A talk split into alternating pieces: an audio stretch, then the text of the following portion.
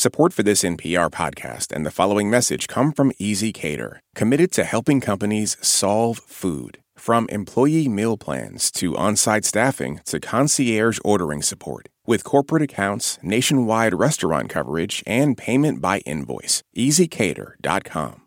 Hey, everybody, Emily Kwong here. The season of giving is almost over, but if this science podcast, our approach to science journalism and storytelling is a cause that you believe in, you've still got time to help us out because NPR's fundraiser ends on December 31st.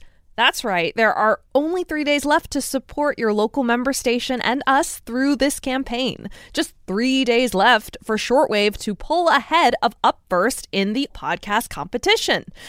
So, please go to donate.npr.org slash short and give whatever you can. It takes just a minute, but will give you a warm, fuzzy feeling that lasts until the end of 2021.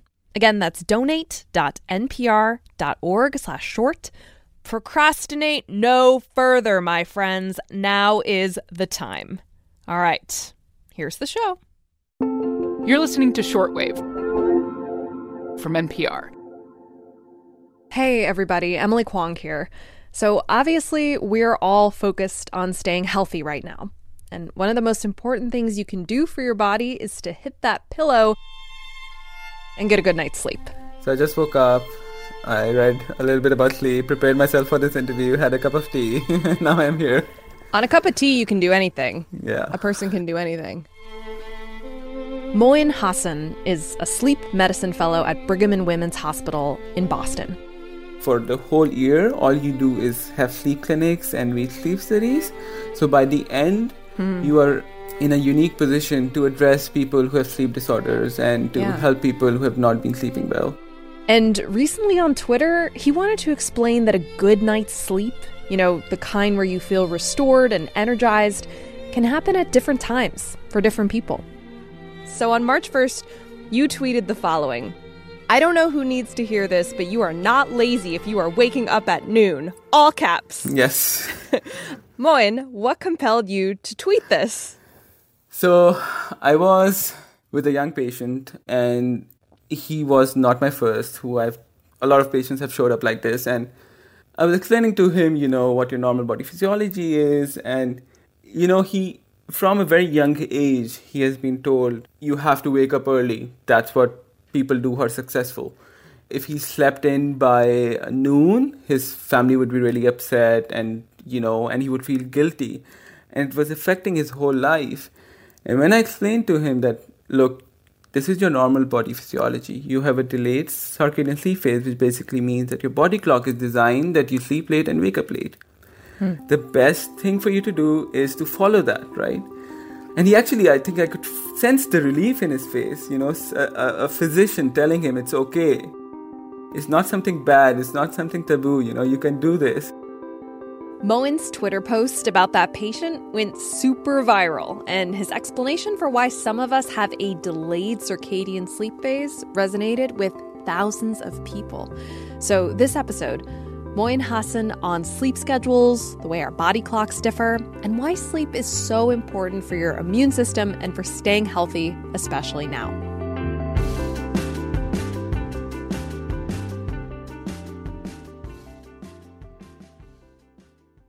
This message comes from NPR sponsor Comcast Business. Is it possible to get business internet you can really rely on? It is with Comcast Business keeping businesses of all kinds up and running with a network powered by 99.9% reliability. Plus, advanced security to help outsmart threats to your data, and 24 7 customer support to help anytime.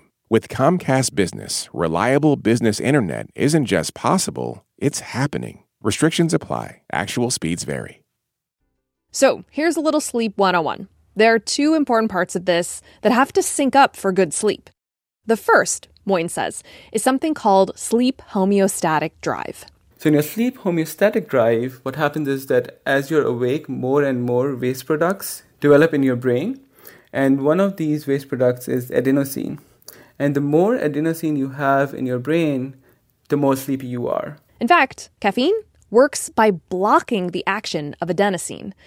The second part of this equation is your circadian rhythm, which is kind of like a little clock ticking in your brain. That clock basically defines when you're asleep and when you're awake. And this clock is is coded by your genes. Hmm. So when it's time to sleep, this clock alerts your pineal gland in the brain to start secreting melatonin. And when that happens, your body and your brain realizes it's time to go to bed. Mm. Now, you get the best sleep when both these processes match. So, in a person who's a late sleeper, their melatonin release is later than me or you. For example, people who go to bed at 10 p.m., their melatonin is being released later in the night. So even though they go to bed at 12, they cannot fall asleep. They fall asleep by 2, 3 a.m. and then have to wake up at 7. So they're basically functioning on 3, 4 hours of sleep, which is not optimal. So so my brain's like garbage can, it should get full when my brain clock strikes bedtime. Yes. Those two things are are, are happening but not everyone works that way. Yes, yes. So basically, in most people, um, what's happening is that when you wake up in the morning, um, so this clock is like an old grandfather clock, you know. it needs to be synced every day. So what happens is that every morning when you wake up, light hits your retina and actually communicates to your suprachiasmatic nucleus and tells it it's daytime and it, it, it kind of syncs it to the day. But in certain people, this clock makes you feel sleepy later.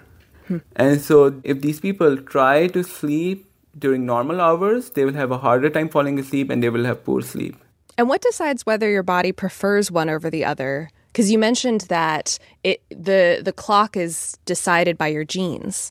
So what scientists think is that why this clock was developed was because we needed to sync ourselves to light and day because humans are diurnal. Er, that means that they sleep during the night and they wake up during the day. But evolutionary, what we also found is that society needed people with differing um, clocks. For example, delayed circadian sleep phase, people who sleep late and wake up late, were found to be beneficial because they would protect the tribe, right? They would be up, they would protect them from predators and, and things at night.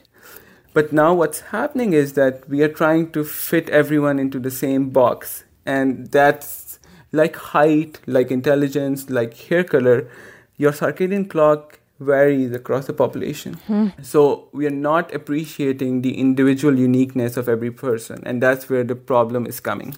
Yeah, our society is so different now, is what you're saying. Yes. Do you feel that the way we work puts late sleepers at a disadvantage? Yes, I do. Yes. And um, I have started realizing this more since I've been doing sleep sleep clinics because people mm-hmm. have come in and have broken down in front of me, and that really disturbed me. And these are scientists; these are people who are very productive. The issue is that instead of focusing on parameters like productivity or efficiency, we are still looking at parameters like are you here in the office early morning? Mm-hmm.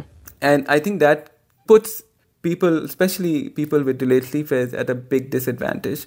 Yeah. I mean, the shaming, shame is so much tied up in this because it's not just about what is biologically perhaps preferred, but going to bed early and getting up early is somehow seen as morally better or more virtuous.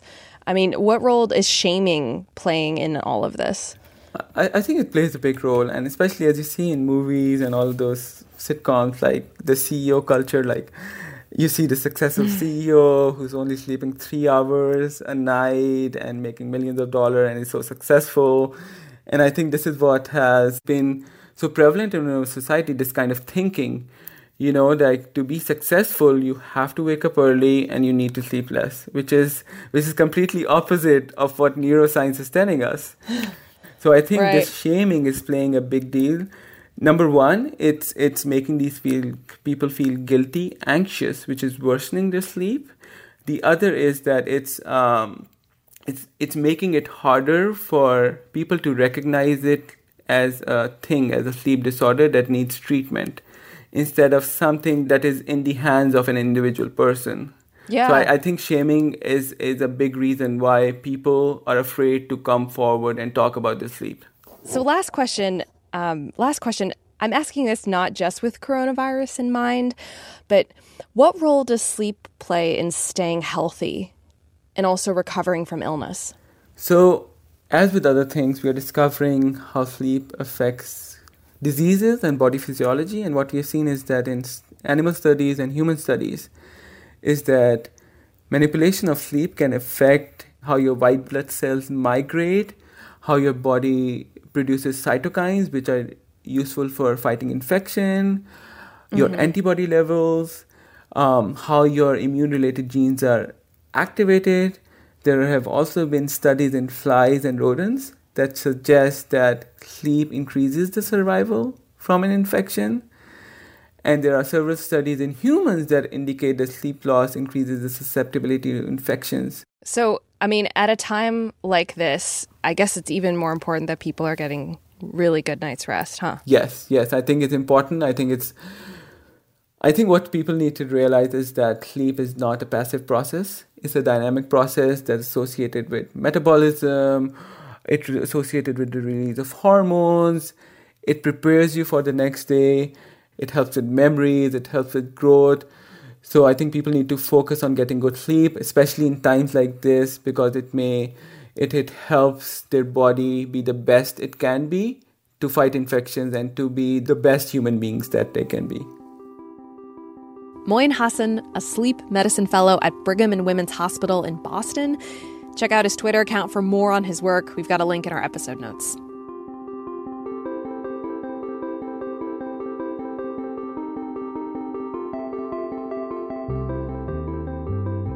This episode was produced by Brent Baughman, edited by Viet Le, and fact checked by Emily Vaughn. I'm Emily Kwong. Thanks for listening.